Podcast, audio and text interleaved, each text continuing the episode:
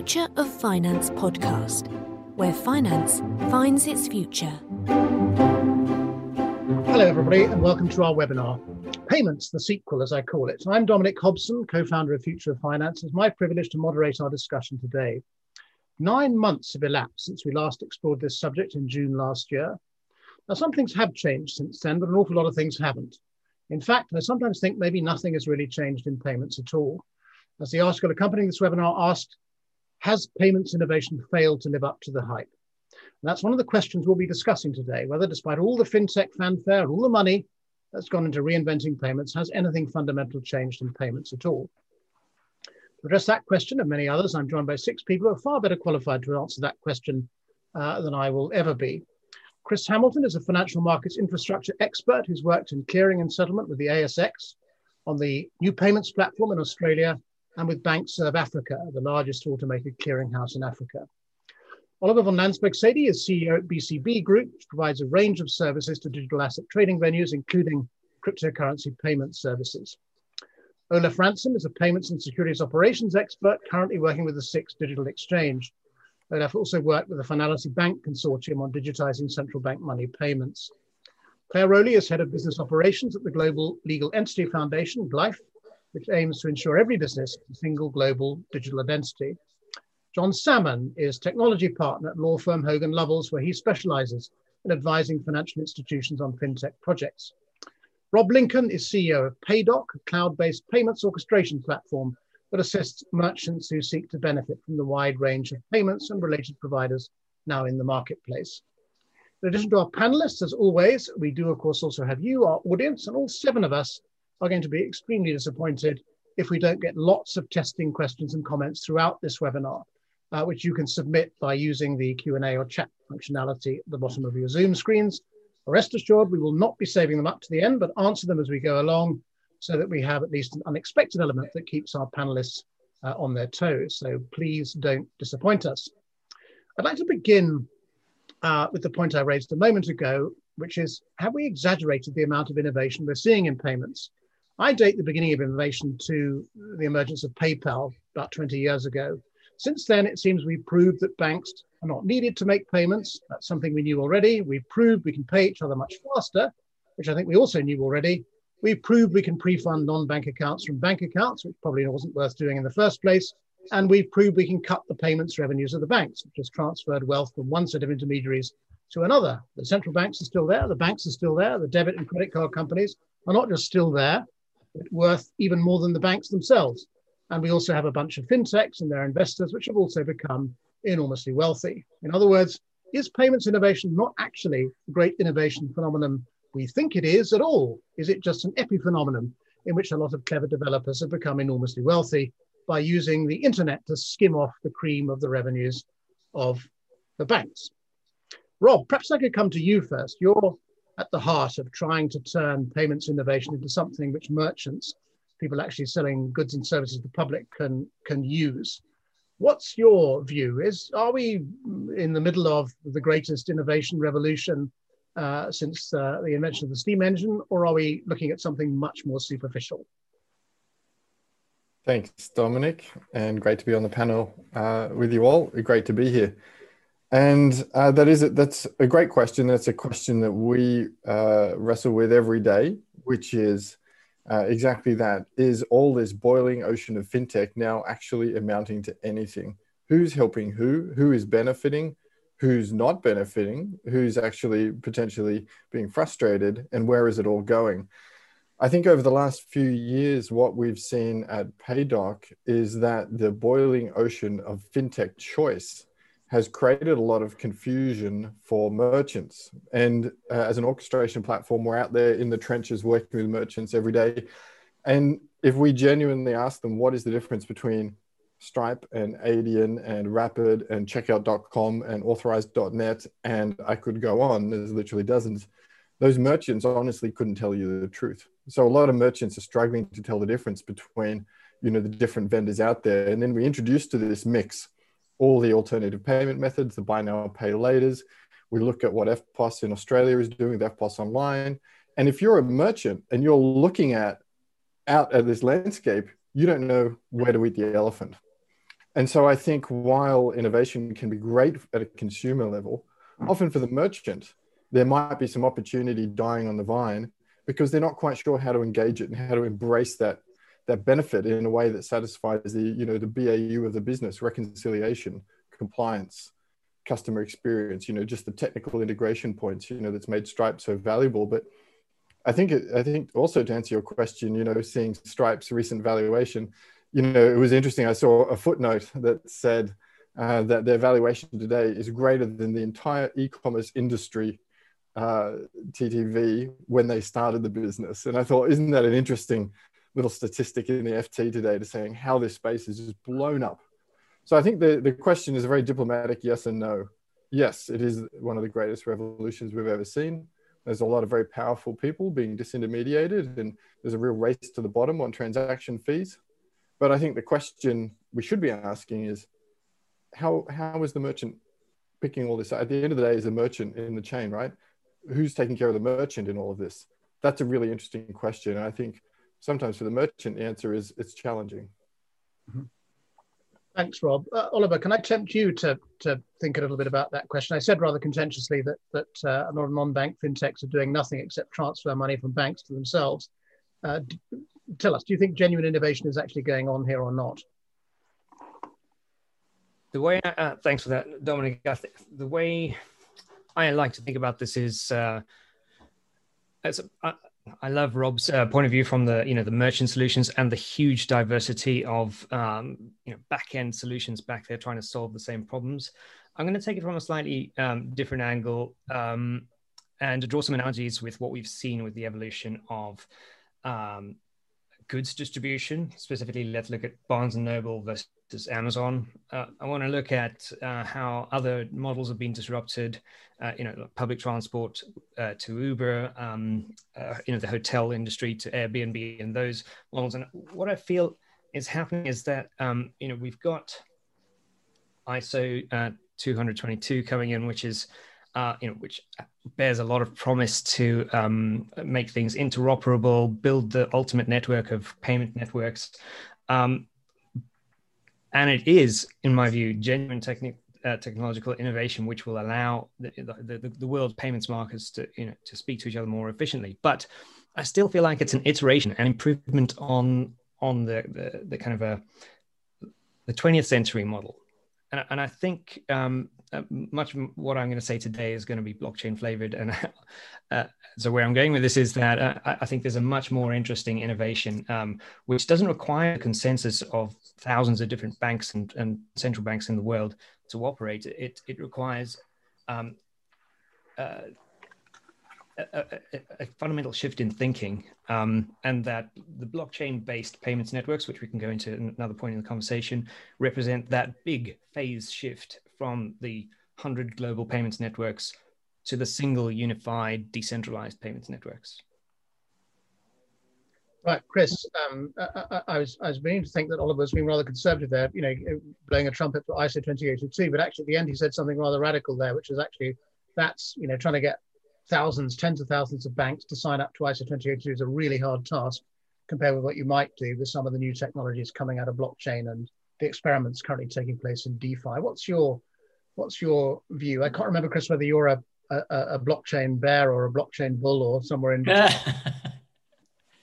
uh, very diplomatically, both, but but I'll, I'll, try and explain that in a second. Um, let me let me talk a little bit about the macro picture of your original question, which is, um, you know, are these innovations really changing the world?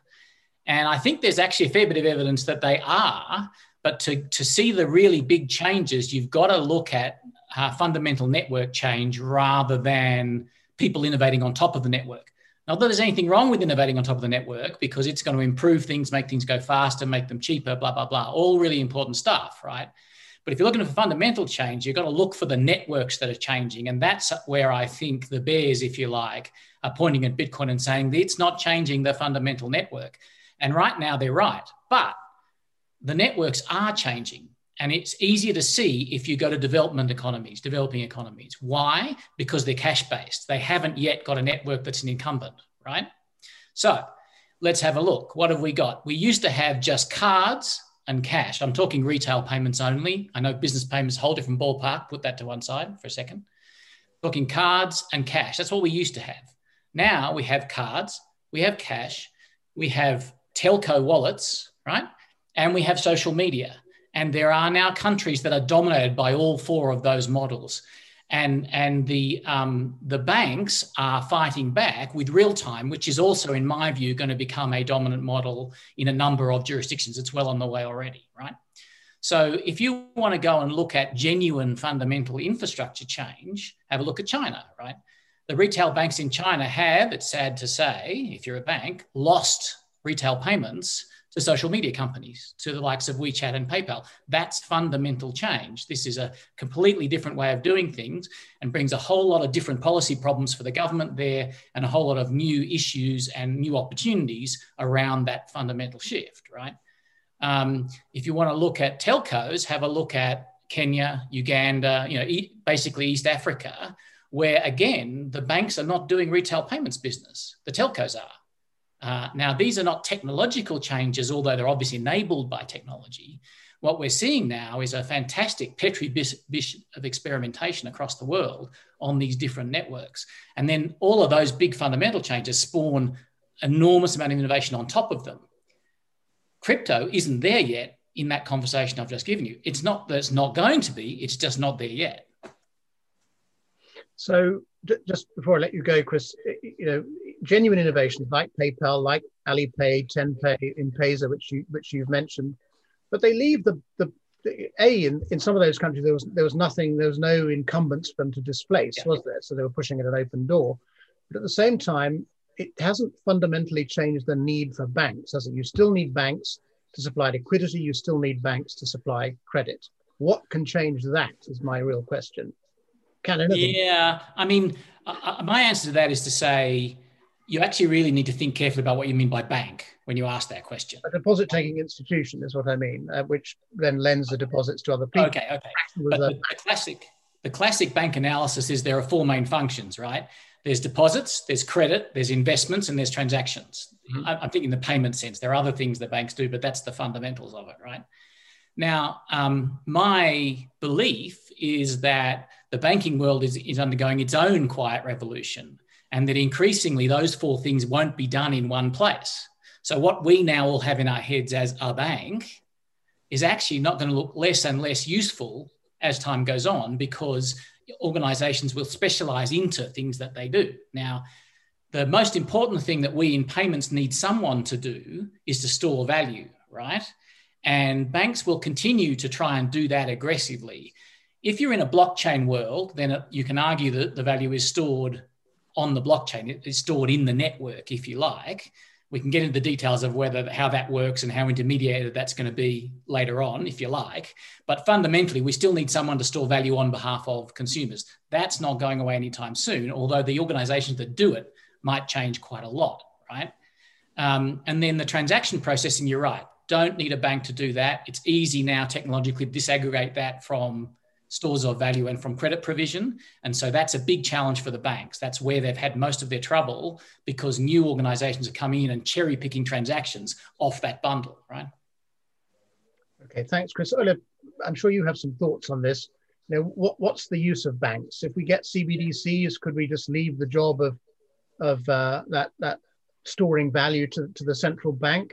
Or are the central banks going to insist on operating through this network of, of commercial banks? Where's real revolution going to come from here? What's the what's the thing that commercial banks do which is completely uh, unreproducible by anybody else? Is it is it that that deposit taking? Is it that store of value? Certainly, we've seen not that transaction management or that movement of money. What's the um, right? Let's start. So for the financial sector, they need their job is to move and allocate money and risk. So if I look at it in the wholesale perspective, um, the CBDC thing um, could help them on the wholesale side if they don't have to be the um, the correspondent banks and holding balances overnight that, that we've had to date. So one on the wholesale side of the business, big challenge we leave money all over the place, credit balances, debit balance is, and that that's incredibly expensive. We've set that up over many years, so we end up with fragmented liquidity. That's just been a function of the way we've built stuff because nobody really cared about the plumbing functions because it's like, yeah, we make so much money as long as the costs are down here, it's kind of okay. And now it isn't. Now we're not making so much money. So suddenly you're making normal profit and that plumbing stuff matters and all that liquidity. So the liquidity part that banks do is extremely expensive. Um, the, the, good folks at uh, Wyman did some work on this, and then the guys at uh, HQLAX, the, uh, the, the fintech startup, did a did an extra test, and they said, well, look, on average, the GSIBs have got 230 plus billion in liquidity buffers, of which 10 to 30% is for intraday. So just to make sure the right amount of money is in the right place at the right time, that's amazingly expensive. So we've got this opportunity now as particularly as blockchain comes along and says, I'm a clever bit of technology. You could use my bit of technology to replumb the world. We have an opportunity. We don't have to use blockchain, but it's got us all thinking. Uh, as we put that together, if we can do liquidity in new forms and connect up securities markets, payments capabilities in new ways, we'll reduce those costs. So, to your question, are we there yet? No, absolutely not, particularly in wholesale. Um, we, we haven't gone there. Um, yes, we'll see the Chinese do something in, in retail. I think they'll stick to the two tier model. I'm not particularly great at the retail side of payments, but it feels like they want to do the two tier model. Uh, I'm sitting in a, a, country that's reasonably advanced here in Switzerland. Um, we don't really, there's no particular reason for us to have a new payment system. It, it works. But the Chinese are taking saying, look, we can set the world standard. And that's kind of a bit of soft power, uh, particularly closer to where Chris is at home uh, around Africa. So that's so the best that's what we might forward, see. The best we can look forward to, Olaf, is, is economizing on liquidity costs. Yes, but to, just to, just to put this in a little bit of perspective, um, Uncle Sam still sends checks, right? The most advanced economy in the world, ho ho, sent my son, who's an American citizen, a COVID check, a check you, you have to be kidding. 2021, and Uncle Sam is still cutting checks. I was very surprised when this made it to him. Uh-huh. The funny thing is, we don't actually know how to deposit those in Switzerland particularly easily. No one can remember. I had to ask my bank to send a. I had to find somebody to send a fax to my bank to make my house deposit um, when, when I moved. Yeah, that tick. It's a form of liquidity management, though, Olaf, because you can't cash the check. They can keep Fair enough. Yep but, but guys, it is all about networks. Hey, the reason why the US is in such a strait is because it finds it impossible to shift its entire network at the same time. It's really, it's really kind of that simple, right? Uh, and and this is why I say in developing economies where they don't have that problem, you can see some really interesting things being done yep. at a network level because all they're fighting against is cash. That's it, right? Uh, and I think yep. that that that gives you the clue to where you're going to succeed and fail. Where can you get a big enough network effect? I think I think that's a really good point, and it relates to something that you were saying, Oliver, which is it's really tempting, I think, to get on a panel and say this is the winner, this is the next big thing, you know. And every time that there's some announcement about Libra or, you know, uh, ISO 20022 or, you know, um, there's there's a whole series of protocols out there we don't actually know which one's going to win or in which jurisdiction or which geography or how consumer sentiment is going to change the way that people interface, whether they're happy to do things on a different kind of ledger through mobile money, who knows? And I think that's one of the amazing things about where we sit sort of at an acceptance layer, the enormous fragmentation. And we are, we're bridging the divide from a check on one hand to something that's blockchain enabled and exploratory on the other hand, and, and everything in the middle and I think that's what makes the current situation payment so fascinating because we just don't know how everything's going to shake out. But at the same time, merchants, in particular, from our perspective, you know, they're, they're wanting to participate, but it's it's such a noisy, confusing, fragmented, fast-moving space on one hand, and on the other hand, we're still we've still got checks. I think the last check that I got, I, I put it on a magnet on the fridge just to keep it there. I'd never checked it. I didn't. The bank didn't know what to do with it. We're starting to get some questions coming in now, which I'd like to put to people, but um, uh, in a minute now, uh, Claire, I know that you've you've been observing what's happening in the in the shape of stable coins, payment tokens on, on, on blockchain networks. What is your view of what contribution they can make to genuine innovation in the payments markets?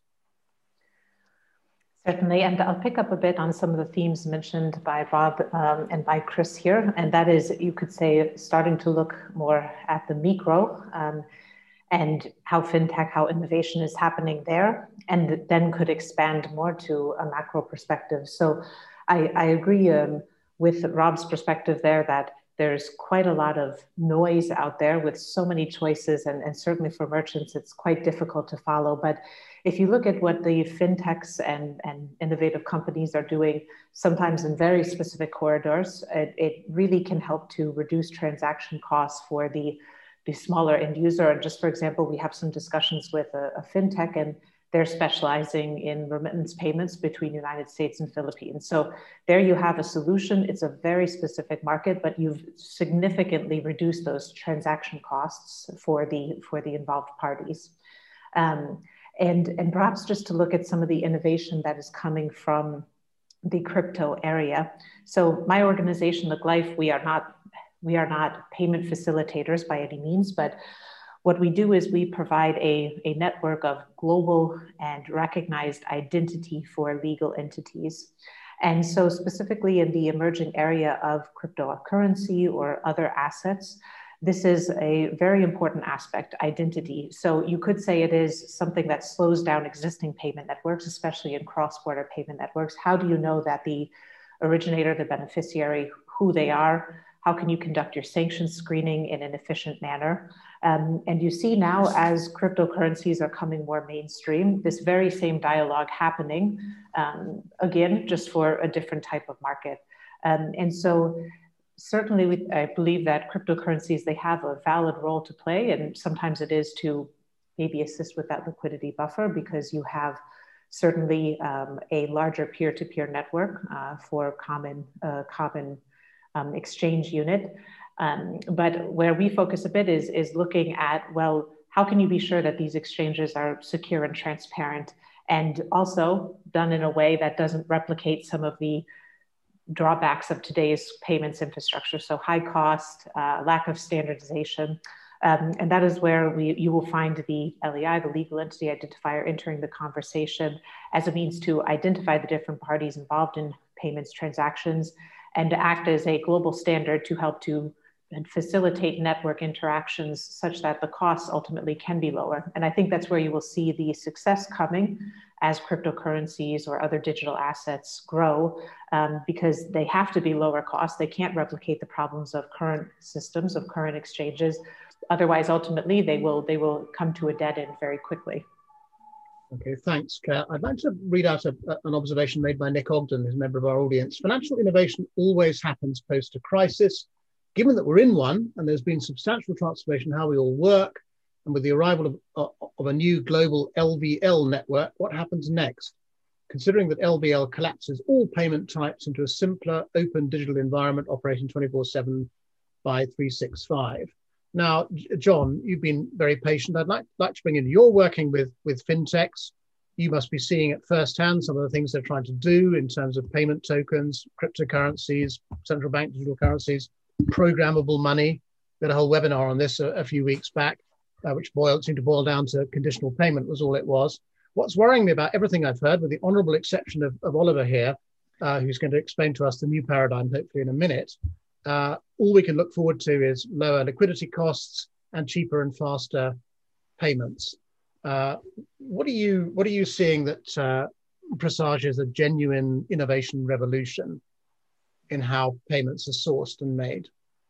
I think, I mean, it, I think it is what what the other panelists have said, Dominic, which is, and and maybe a, a point to kind of re-emphasize is that innovation, to some extent, uh, if taking out the blockchain stuff for a minute, is curtailed by the fact that you know most of that innovation is built on existing payment rails, right? It's you know the point that Chris made about infrastructure and networks are important. Is if you if you're if you've got the existing infrastructure, there's a limit to what you can do. You know, M-Pesa is is different, obviously, because it didn't use any network infrastructure. You know, that's a good example um, of something where the infrastructure wasn't used. So if we look, if we go back to using some sort of crypto asset infrastructure, then CDBCs, uh, you know, I've done, I do a lot of sessions on CDBCs, etc., for governments and policymakers around the world. And I think it is, you know, if you look at particularly what Sweden's been looking at with e-krona, Sweden's got to the position where they are worried about uh, the, the, the decline in the use of cash has got to the extent that they're concerned that people will not be able to pay using cash. And if people can't pay using cash, that that basically takes the lower strata of society potentially out of the uh, out of being able to pay for things. So they are they want to introduce some the what they call e-krona, which is basically a, a state-backed digital currency. And I think a state-backed digital currency could completely um, reinvent the payment infrastructure. Yes, if you look at it from a UK perspective, the Bank of England, no doubt, would look after that, and there would be lots of regulation, etc., etc., etc. But it could completely reinvent the network infrastructure and the rails upon which payments would made, and that would really, really lead to um, a lot more innovation, I think, in the space. But it would also lead to, you know, the points that others have made around. It wouldn't just be retail; it would go into wholesale, it would go into clearing and settlement. You know, there would be there would be a lot of ripples of innovation uh, through through that.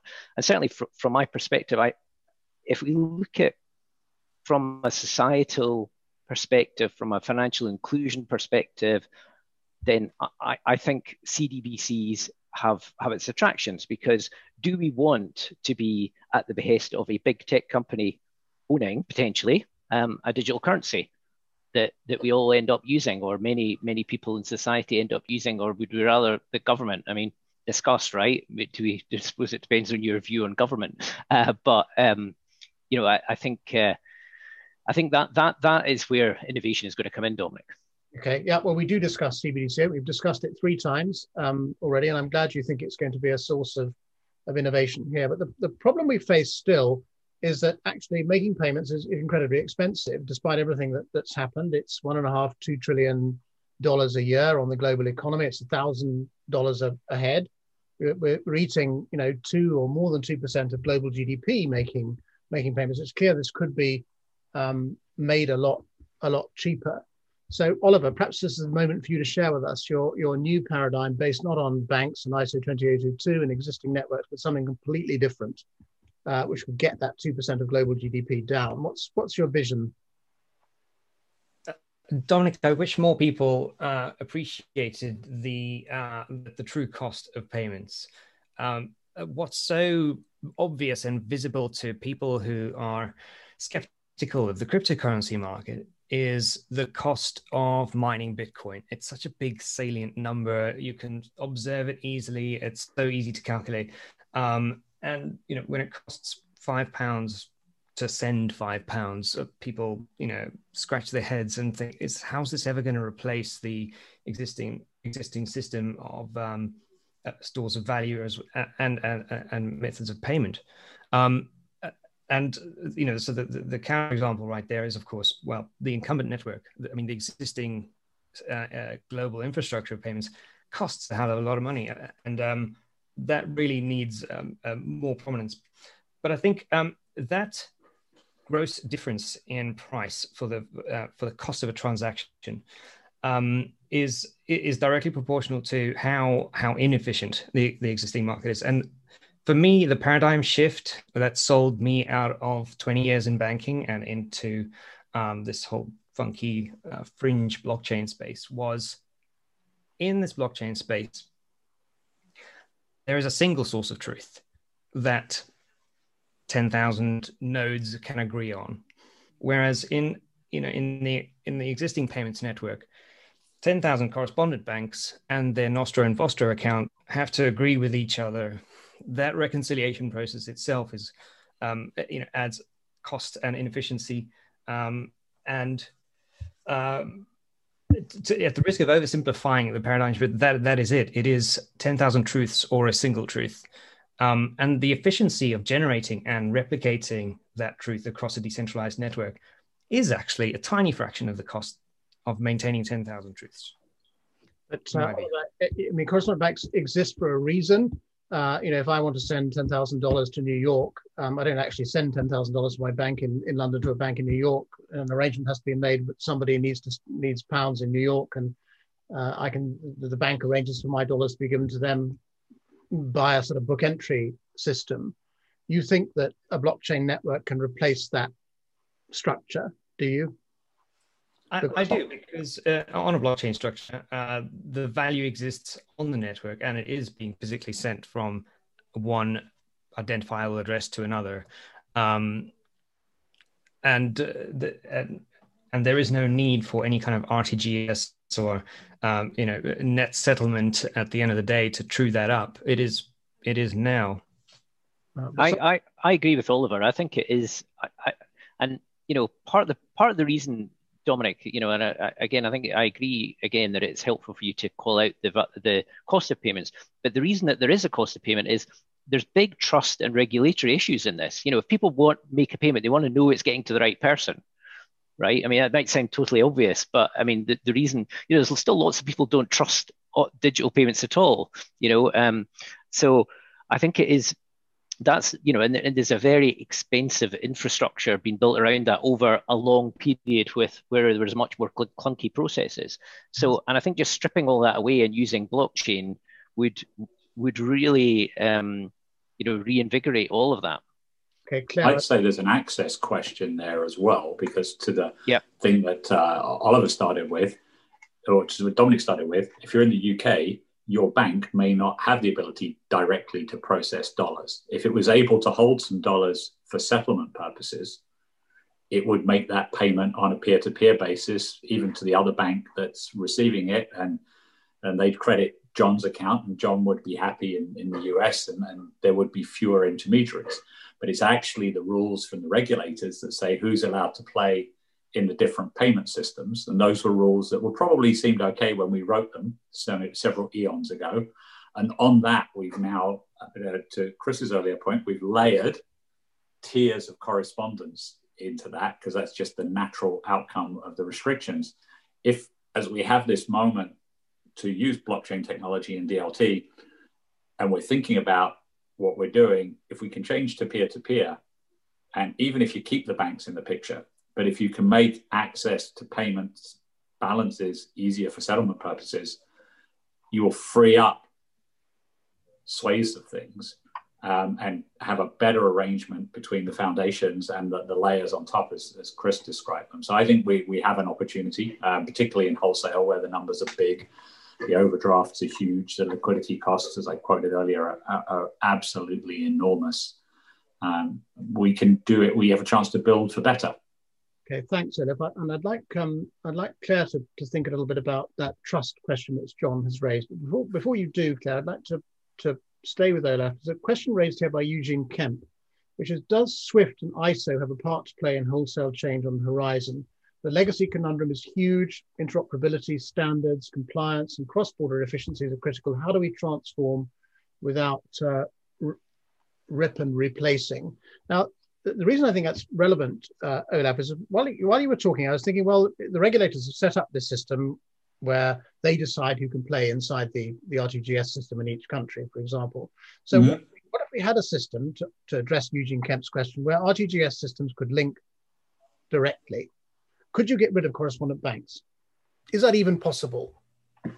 Um, you could get rid of some of the functions of a correspondent bank. So Credit Suisse down the road from me right now, you know, they sent a thousand payments over to Bank of New York and said, make these for us on value date Tuesday, please. And they get paid a, a dollar a transaction or whatever it is. That piece could go away. But Credit Suisse would have other reasons for keeping a relationship with Bank of New York. Because actually, what they really want is they want liquidity. So they might actually go in the future if you had wider access to either CBDC or a private equivalent like Fnality. You could go into a trading screen and say, hey, I'm, I'm, I'm Swiss bank. I got some Swiss francs. I, I need dollars. Who's got dollars available now? And you trade liquidity. So I see there that correspondent banking department making a couple of payments. Perhaps tomorrow they don't do that.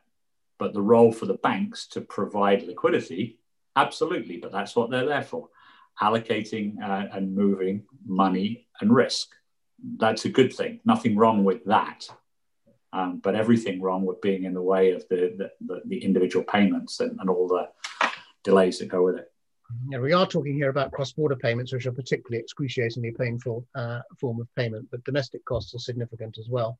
Now, Claire, um, the point that John raised about trust, uh, one of our favorite solutions to this at Future Finance is, is digital identity to try and get rid of those KYC, AML, CFT sanctions screening costs, which is work which banks do to make sure that the payment you're sending is from the person who says it comes from and it gets to the person who they'd like it to get to.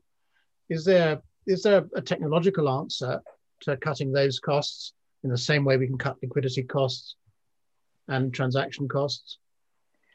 Indeed. And, and also, I just want to speak a moment to the part of the question about legacy systems and the difficulty of, of updating those. Um, the Financial Stability Board has published a series of reports about cross-border payments and how to improve some of the efficiencies there. They look specifically at the high cost, the low speed, limited access, and insufficient transparency.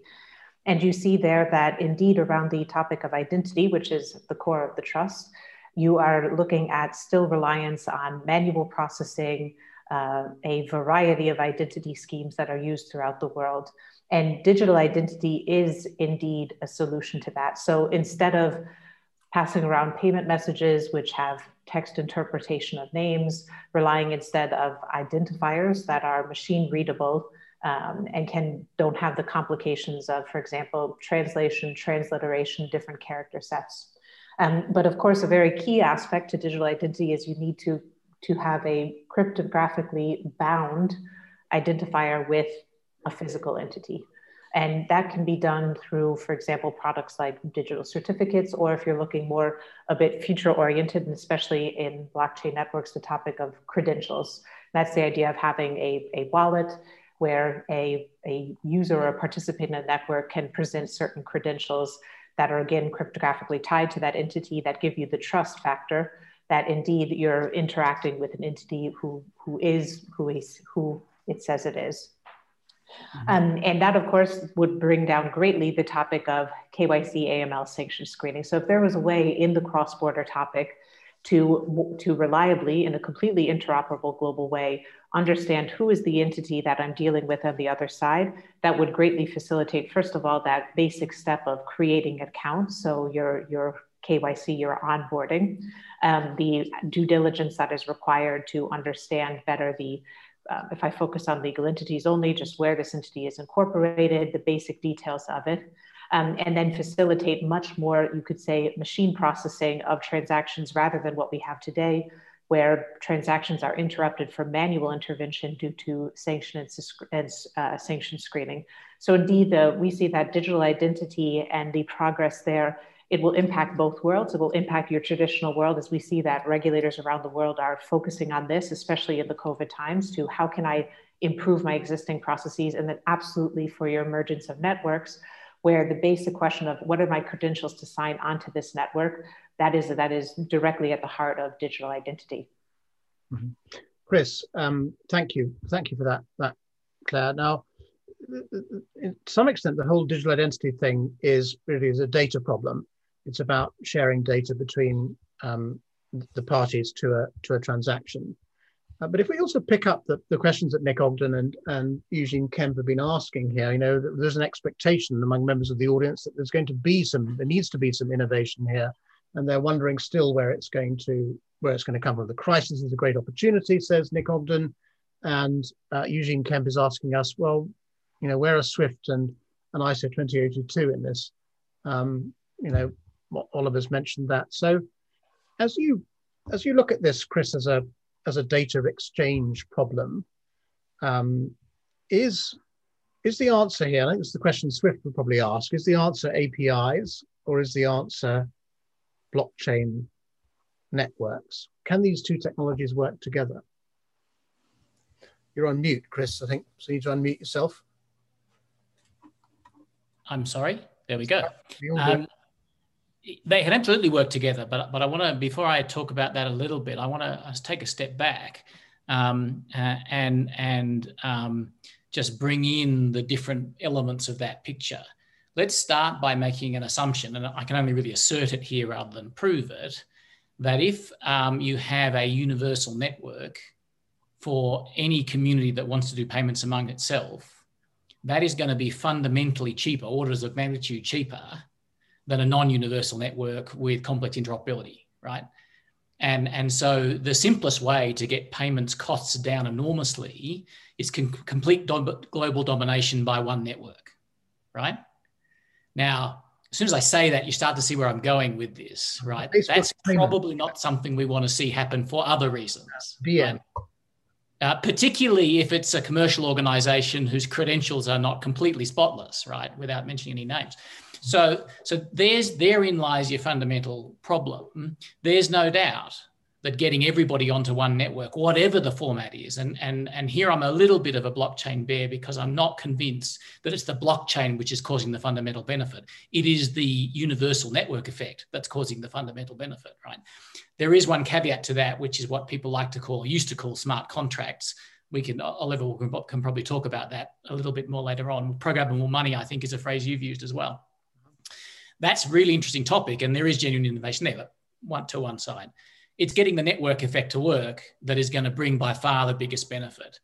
Trust is an element of that because everybody who's allowed to play on the network has to be qualified to play in some way, and that is your digital identity. That's your trust credential presented to the network, right? Uh, and how you do that um, eh, you know, eh, there can be very, very many models. But again, the more universal the model, the more powerful the network effect and the cheaper the whole thing's going to be, right? Our problem right now, and I didn't really appreciate it living in, in Australia, which is one country on one continent on one island, right? so you can organize things the way you like. In Africa, 55 governments, literally tens of thousands of languages an enormous diversity in the way people want to do things and who they want to relate to and how they connect. So you can see that the networking problems in Africa are diabolically difficult, right? And so that's really brought it home to me that we have to do something about solving that. And it's actually a social problem, not really a technological one, right? It is how do we all agree that we're going to do things a certain way? If we can, if we can get that, we can really bring the cost down a lot. Now, so if you step back from global domination by one entity and you go, okay, we don't want that for a whole lot of other political reasons, what's the next best? Then very high interoperability between strong networks is your next best thing. And that's where APIs come in because they offer the opportunity for very highly functional networks that bind a particular community together to interoperate that community with another community and they offer that in an efficient technological way. So, and and I got to say, the the blockchain that underlies Bitcoin is not necessarily great at this. In my as my understanding, I'm not a technologist, but having looked at this for a while, but later versions of blockchain seem to have grabbed onto this and and have a great deal more potential in terms of inter- interoperability. Um, if you can um, give each community that wants to pay mainly among itself, but a little bit to other people, if you can give them a really strong network solution, blockchain or not, plus the opportunity to highly interoperate with the next guys, you probably got the best real world alternative that we're likely to have. And, um, you know, we can see this in the political sphere as well. The various attempts towards common currencies across countries, towards common sets of payment standards across countries are really an instance of this how do I make interoperations between these different networks work as smoothly and as cheaply as possible? Sorry for the really macro answer, but that's kind of how. how Robin, in fact, to address a point raised by Nick Ogden now, but before I do, are you saying, Chris, that APIs are an alternative to standards? Is, is AP, are APIs an alternative to ISO 20022 to the problem that Oliver referred to? We're going to get 10,000 banks to sign up to a global standard. Yeah. So, so um, in one sense, I would agree that that APIs are an alternative to ISO 20022. ISO 20022 is an intra-network solution to standardization, right? APIs don't assume that all the networks speak the same language, right? The technology allows different networks speaking different languages, and ISO 20022 you can think of as a language, right? To interact efficiently or relatively efficiently. But of course, that brings you a new meta standardization problem, which is what is the standard for the API? And there we get into another interesting conversation. But if you want a classic ISO22 network to talk to talk to an Ethereum network, you can do it, and you can do it with APIs, as I understand the technology. Right. Now, Rob, could I throw some comments by Eugene Kemp says digital wallets, digital ID, blockchain. Does it not synergize the whole cash payment and security settlement for banks? Today, we operate very siloed in this space. It's what we've just been talking about, really, is, is, is how blockchain APIs and, and, and all the national differences, which Chris referred to, work together. But the more important question I'd like you to think about, Rob, is, is Nick Ogden's point. It's not the technology, it's the level of service for the customer that matters. You have to mix appropriate technology to deliver super customer satisfaction. Because we tend, you know, working in the financial services industry, forget all about the retailers uh, and the shops and the people, actually the merchants dealing with um, with the public at large. You know, none of this matters to them. They just want to collect payments and make payments efficiently, don't they? So, are we are we creating a world of customer dissatisfaction with all this uh, Ersatz innovation that's going on? Well, I think we're creating a, world where customers demand freedom and flexibility and choice. And we certainly don't want to create a point of sale that's, you know, got 25 QR codes on it. Or, you know, we've seen merchants with multiple different points of sale, and then we've got wallet-based solutions, et cetera. It does get very confusing for the merchant. I was, I was reading um, Eugene's uh, comment here and then reading Nick's, Nick's answer and thinking about the relationship to the two of them. And I, I think, Chris, you said it well, interoperability is the word we are we're stuck for better or worse in this system where there's so many different things going on. And it's exactly right. You need to mix appropriate technologies just as you said nick. Um, that's what we're seeing on the field. That's what we're seeing coming back from the retailers. They say look this is great. I have this thing with you know acquirer a and acquirer b but i also need to be able to do c d e and f and i need to be able to plug things on and off as i choose in a way that doesn't cost me a lot. And I can't pick a winner today because the place the space is moving so fast. So um, customer satisfaction is great, but if you're moving the dial by like half a percent, but it's going to cost you 200 grand to do it, you're just going to leave that opportunity behind. And I think when we're seeing emerging technologies like here in the UK, we've got um, people like TrueLayer and, and Tink and others doing a great open banking technology. We look at what Visa was seeking to do with Plaid in the US, and we look at what eftpos is doing in Australia, least cost routing, particularly digital least cost routing, and, and what's that's doing in Australia. Fascinating, amazing dynamics. And I think I think there is a genuine race to the bottom. Personally, that's my belief. That's what I'm seeing play out in the market. There is a race to uh, the bottom on transaction acceptance fees as well. So it's it's both driving the needle on the customer satisfaction side in a way that doesn't cost you an arm and a leg and take 12 months to bolt on one new fee, you know, one new vendor. And on the other side, merchants saying, well, actually, I can see over there, I'd save a lot of money, be a lot cheaper. And, and I think one of the really interesting things that happened in the market here was um, uh, with MasterCard's announcement to increase interchange um, outside coming for funds transferring out of the UK. Very interesting thing. And so merchants are saying, well, look, that was a, another change in the market I'm exposed to. I wish I had an interoperable uh, approach to the market to enable me to mix and match my payment strategy to stay aligned with the times. So this, I think this is obviously, you know, my job, but I feel like this is a theme that's not going away anytime soon. And you have to mix uh, the technologies, as you say, Nick, but I think the real question is how. How are you going to do that? And so I think a lot of people that say, well, it's going to be ISO, it's going to be this, it's going to be that. But Chris, as you say, that's going to be wrapped around APIs, and people are going to have their own interpretations and value adds on those APIs, and they're going to write their own standards, and and so the, you know the game continues. And then will that increase the cost of acceptance on what you know in an isolated instance may be quite a cheap point-to-point processor, but quite an expensive experience for the merchant? We don't we don't yet know, but um, it is very early days for a lot of these technologies, that's for sure. Just want to tack on to that, if you don't mind, Rob. Uh, and uh, this is um, uh, uh, based on your comment about you know how do you actually uh, mix those technologies and deliver that uh, customer satisfaction. And this is not really to add to that point, but really a shout out of fandom to Nick Ogden and what he's doing at Clearbank because I think they do um, absolutely nail it uh, when it comes to uh, you know pre- presenting a unified API that that handles a whole bunch of mixed technologies in the back. And while I'm expressing fandom, let me also um, say how much I, I, I, respect the LEI initiative, um, which uh, again, it speaks to the single source of truth that we really need to glue all of these um, networks together for that truly global interoperable thing. to to And for anybody who thinks I'm a blockchain extremist, uh, I, am not. I think the solution lies squarely in the middle of the, you know, the, the blockchain world and the existing uh, infrastructure and um, you know initiatives like uh, Life, uh, if I, if that's how you pronounce it, um, you know, address that squarely.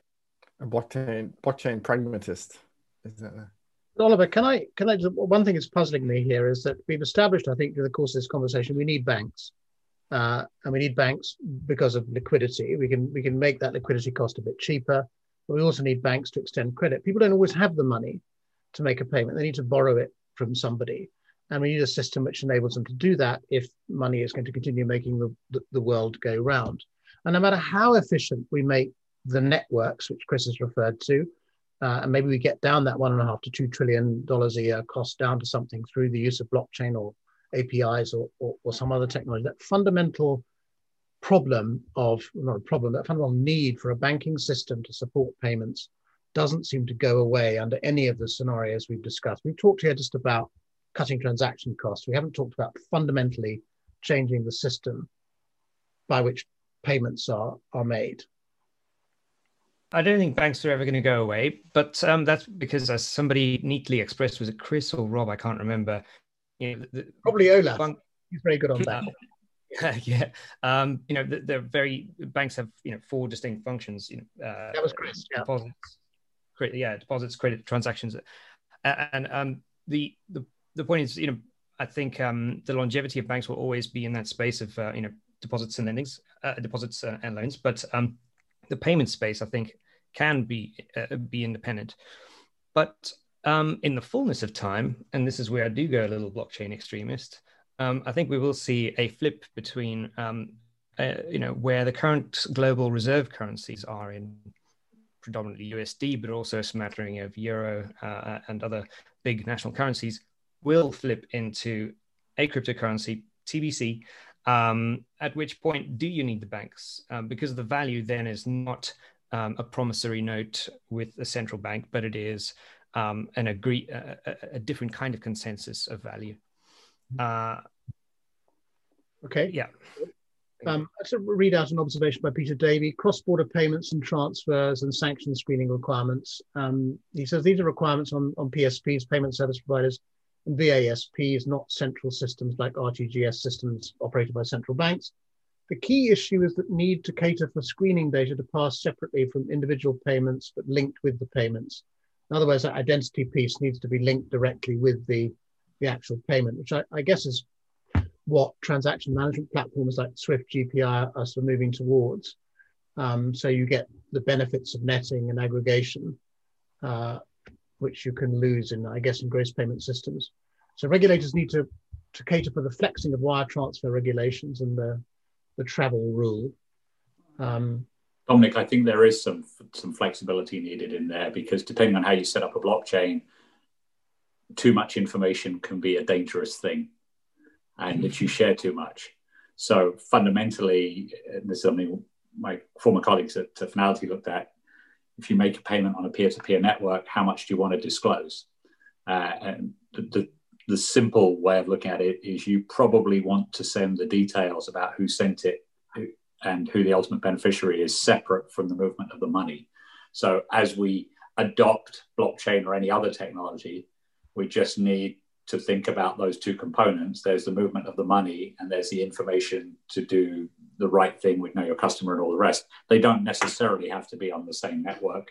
We can we can separate those those things out, and depending on what kind of blockchain you, you might want to use, if you indeed want to use blockchain, that is probably a good thing. Would be a would be a quick summary. And Peter is is right in his observation from his uh, comfy armchair about that one. Yeah, I think I think that's right, Olaf, and that does that does also link into privacy as well. You know, and um, you know, being because you, what you don't want is to is to see the same, even if you see the same public key always coming in the different transactions, and that's enough enough to put it into personal data, which creates its own own issues. Well, okay, so but let me take a swing at that from the regulator's perspective mm-hmm. for a second, because yep. uh, if you talk to central banks you know they're listening to the same webinars that we're all listening to right and so and so they're Uh, they're going, hmm. So you mean to say instead of demanding detailed reports from the banks that they try very hard not to fill in properly, I can just connect up my API to the central network and suck the data out in real time, and then I relieve I can relieve them of their reporting obligations because I'm getting the real juice here, right? So I think this is going to be an area of massive development for regulation in the next few years because they'll unavoidably get onto that and start saying, hold on a sec, we want the stuff straight out of the network, right? It, it uh, is, a, it is massive. No, no, you can have everything. They'll go, okay, let's work out what you can have, you know. So that's a whole change to the way reporting happens right now. It's a massive issue, Chris, and I think you know that that that's you know that's why people are concerned about CDBCs in China, right? Because of the privacy concerns. But you know that that that balance, getting the right balance to privacy um, mm-hmm. uh, but also anonymity and the fact that we will want to, you know, combat AML and CTF and all these things. I think is is a ma- you're quite right. It's a huge issue, um, and the technology in a way is the easy bit, right? It's actually what the public policy considerations are the hard bit. That's exactly right, but it's going to change for sure. yeah. yeah. Peter Davies says, Chris, exactly my point. South African demand for item by item data with each individual payment was a massively retrograde step. Now, unbelievably, we're down to our last four or five minutes. um, time has, has, always flown by. Um, and I, would like to sort of ask each of you something. And, and Denise Robles has given us quite an interesting way into that. She's she says, I love blockchain and APIs, but as a customer, I can pay anything around the world with PayPal. So what's going to be the difference if a if a new platform uh, is is created? Um, so perhaps each of you could think about what the answer to that question is. You know, are we just is this ever more efficient solutions to the problem of efficiency in making payments that we're aiming at. We're not changing anything fundamental. But I'm, I'm wondering if I could ask each of you to, to give me some idea of what you think um, would be a truly revolutionary change in both domestic payments and cross-border payments, or either, if you like, just something which is really going to change the way we do things and get that one and a half, two trillion dollars cost, which is lowering all our standards of living so continual tax on global trade. How we get that that down to a sort of nugatory level. And I and I wonder, um, Chris, if I could start with you because you've got a long experience in in market infrastructures, payments market infrastructures. Are they an important part of the solution here? Can they provide this network of interoperators, network of networks, using APIs that enable true innovators in in payments to run around on, creating lots of interesting but very low cost money transmission services. Are infrastructures somewhat unexpectedly the answer here? Yeah, they, they can. Whether they will or not is going to depend on a whole lot of factors, including the regulation in their jurisdictions and so forth. So there's a lot of complexity there, and some will do it quite well, and some will do it very badly. Um, but I I um, I think uh, a perspective to have because we're living in the real world rather than you know the magic wand world. The, the, the perspective to have is that the traditional, the legacy market infrastructures are engaged on a multi multi-year step change exercise right now, going from batch-based solutions to real-time solutions. Now we haven't had time to talk about real-time today, and that's fine. Real time's not about being fast. Real time's about fundamentally re-architecting the infrastructure, right? If it's done properly. And all of the modern versions of real-time innovation in market infrastructures around the world are actually about making them work in a digital world. They're not really fundamentally, or at first point, about being fast, right? So it's very likely that a good selection of those are going to come through and enable banks and non banks to innovate on a new platform for quite a long time into the future. And if they do that well, they're in good shape because they are the incumbent network and network effects rule our world, right? That's the way it'll be. Where that isn't there, because the world is still cash for that economy, or because the market infrastructure really drops the ball, then there are these really exciting innovations in blockchain uh, and in new types of networks that are coming coming through and can replace those things. So, so my view of the world is the market infrastructures have to step up to do um, this interoperability and to enable this new level of development. The technology is all there. It's purely a political and social problem right now uh, to get those costs down and to make the thing more efficient. Uh, and the guys that do it well will have the benefit of their network effect behind them. And the guys that don't are going to have some pretty interesting new technologies sorting them out. Mm-hmm. So, Claire, is this a, is this an area for for GLEIF to get involved in, trying to encourage that interoperability between national infrastructures? Absolutely. Mu- muscular regulation is, is, is going to be a necessary part of this picture, I'm afraid. Mm-hmm. And, and, I was going to pick up um, exactly on some of Chris's earlier theme, that idea of interoperability. And if you think of the future of either your traditional payment infrastructures or more innovative, let's say blockchain networks, you, and, and you start with the basic question, how many identities do we all on this conference today have or any individual business? And the reality is hundreds. True. But why is one, for example, as Denise has highlighted, her PayPal identity? Why is that more important? It's because of the network effect. It's because of all the merchants, of all of the um, different options that are available to her to make a payment through PayPal. But as Chris pointed out, well, if someday that account was deactivated because PayPal's a private company and they have a policy and they choose to do it, that's a real problem for the user of that. And I do think that whether it's looking at the traditional um, your market infrastructures or the emerging different networks for payments, the focus either from a consumer or from regulatory perspective really should be around interoperability so that consumers do have the ability to move from one to the other, to move from an innovative world to a more traditional world where they could cash checks that come from the US government in a seamless way without having to manage themselves hundreds of digital identities, which all have different levels of trust from the recipients. Mm-hmm. Thank you, Claire. So, uh, Oliver, you, you've heard both Claire and Chris talk about the, you know, this is not just a technological choice we need here. Actually, it's more complicated than that. There are political, social, economic choices to be made as well before we arrive at a better global system of, of payments and cheaper one as well. Right. I, I think um, those points are hugely complementary and, and nothing fundamental to add other than that. I think um, part of the key, uh, did you say Olaf or Oliver? Uh, uh, um, uh, is is destigmatization of the uh, of blockchain flavored projects, um, and and the education curve um, required to see how those you know how those blockchain and even some kind of semi blockchain solutions like Corda address those problems. Mm-hmm. Okay, John, destigmatization of, of, of your clients' work uh, would make a, a, big advance in making payments cheaper, faster, better, yeah, I mean, it does come down to uh, the policy considerations that we talked about earlier, Dominic, but also one of the challenges about doing this on a global, truly global basis is while we might have a rel- relatively consistent view for something like AML and CTF, you know, the culture and regulatory infrastructure of a country is quite important to that country. And, you know, the US have a quite a different view from us in Europe versus Asia. You know, what's acceptable in China will not be acceptable here. So it, it's quite a challenge to say, let's have a global system that everything works in the same way and that is acceptable politically, socially, etc., to everyone. So, I, you know, got to take these cultural norms and uh, regulatory. I mean, that's what I find, you know, all the time trying to trying to do these global projects is, yeah, you know, sometimes it's a it's an accident of history, but often it's it's a lot more deep deep rooted than that. Mm-hmm. Yeah, every country has its payments culture. There's no doubt about that. So linking them up is going to be very, very difficult.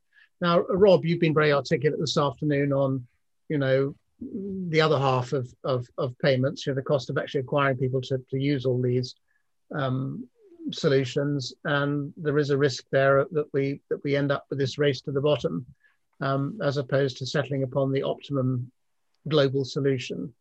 What's your what's your vision, I suppose, of, of what would constitute not just radical change in the global payments markets, but actually the most useful and most valuable change? Hmm. Thanks, thanks, Dominic. I, I, think the word I've heard the most today has been interoperability, and along with that, I think comes an abstraction opportunity uh, and a repositioning of the trust anchors and a move towards identity um, I think that's going to be a very interesting space to watch. You know, as we start abstracting away the payment instrument from the identity, and um, you know, we'll see more and more digital identity platforms start coming to prominence, but they're going to need to sit on the back of some payments infrastructure. How does that relate then to blockchain-enabled solutions? I think that's going to be a very interesting space to watch. Um, I am concerned about the race to the bottom You know, are we going to see massive VC funded, you know, subsidized payments running through some of these these big, you know, payments businesses for the next few years before everything shakes out? We don't really know. That's going to be really interesting to watch. But I, I really agree with all the sentiments that have been, uh, you know, expressed here from interoperability, and you know, in my mind, immediately I go interoperability, abstraction of the payment instrument, introduction of more rigorous identity opportunities, and shifting trust anchors and that relates obviously to the banks and then to civil institutions. And I think that's a that's an absolutely fascinating space. Maybe we should do a session on that one day. But that's that's my my my guess for now. We'll, we'll dig up this recording in ten years. Thanks, Bob. No, uh, we will definitely be coming back to this subject. Don't worry, we, we're only scratching the surface. Olaf, perhaps you could you could see us out of this session, but we're going to have to stop uh, in a minute. Give us your vision of a, a a payments market, the ideal payments market of the future. Is my thought that the infrastructures have some role to play here in creating the network of networks Chris has referred to a plausible one, or are those national differences, which John has referred to so eloquently, an obstacle in the way of that? You absolutely will need a network of networks. If I think of the wholesale side of the house, um, we have securities, we have cash. They're in they're in different places as we explore um, the use of blockchain technology, it's very likely now we have more private tokens on more private networks. So the wholesale side definitely needs to solve for the network of networks problem and interoperability um, that's there. Uh, I think the the cash side is the big enabler. If we have, if I look at all the things we're doing at the, the SIX Digital Exchange, we look and go, if we can solve for money, payment part, we can solve for many other things. Not the payment part to make a payment um, as you might do to a merchant, but the payment part that's attached to a cross-border securities transaction, the payment part that's attached to settling a foreign exchange transaction. So yes to network of networks, yes to interoperability, and yes, we need some new form of payment, be that CBDC or its private equivalent, as long as the, the risk is the central bank equivalent. So those those three components. Okay, thanks. In fact, we've got a session coming up. Uh, I can't remember when it is, the next month or so, on uh, security tokenization. So we'll be looking at the cash leg of, of securities transactions and how that might drive rapid growth in the security token market. But sadly, I think we must uh, stop there. As I said a minute ago, I think we've really only scratched the surface of this subject, as always. Um, I'd like to thank our panelists, Chris Hamilton, Oliver Lontansberg, Sadie, Oliver Ran- Olaf Ransome, uh, Claire Rowley, John Salmon, and Rob Lincoln. And I'd also like to thank our audience for your interest and especially your, your questions, comments, uh, and observations. But for now, it's goodbye.